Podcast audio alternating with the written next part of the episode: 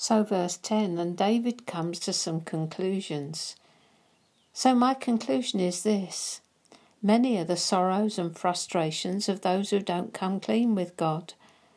But when you trust in the Lord for forgiveness, His wraparound love will surround you. To those who don't come clean with God, interesting statement that, the promise is sorrow and frustration. Now we can't have that, can we? Those who think they can hide things from him, like Ananias and Sapphira, Acts 5, who sold their property but kept something back for their old age that they never actually reached. When Peter faced them up with their deception, they missed the fact that God was facing them.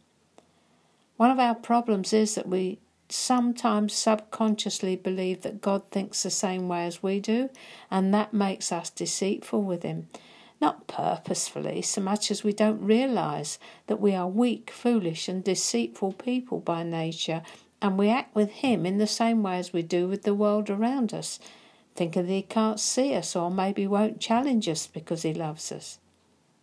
David had perhaps tried the who me approach, thinking that he wouldn't be found out over Bathsheba and Uriah, but both this psalm and Psalm 51 show true repentance and confession as he comes to the painful realization that everything is open to the eyes of him with whom we have to do.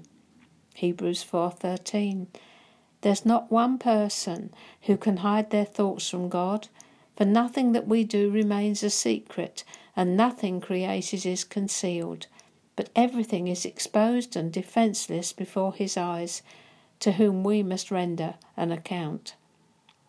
It's that exposed and defenceless bit we don't like, but there is a solution. Come clean.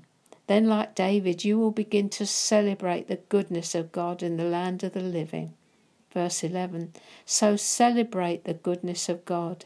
He shows this kindness to everyone who's His. Go ahead, shout for joy, all you upright ones who want to please Him.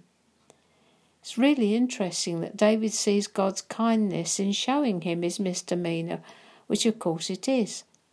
His kindness, because it's the goodness, the kindness of God that leads us, Paul tells us, to repentance, to a complete change of mind and direction. If we've learned anything from the psalm, it's that we can't we can run but we can't hide.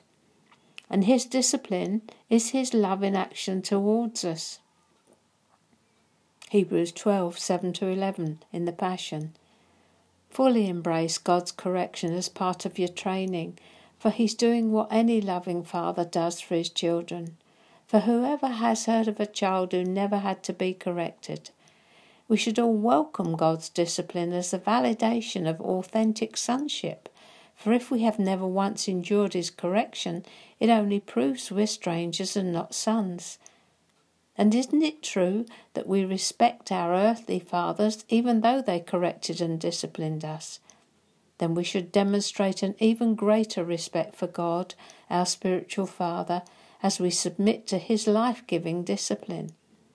Our parents corrected us for the short time of our childhood as seemed good to them, but God corrects us throughout our lives for our own good, giving us an invitation to share His holiness. Now, all discipline seems more pain than pleasure at the time, yet later it will produce a transformation of character, bringing a harvest of righteousness and peace to those who yield to it.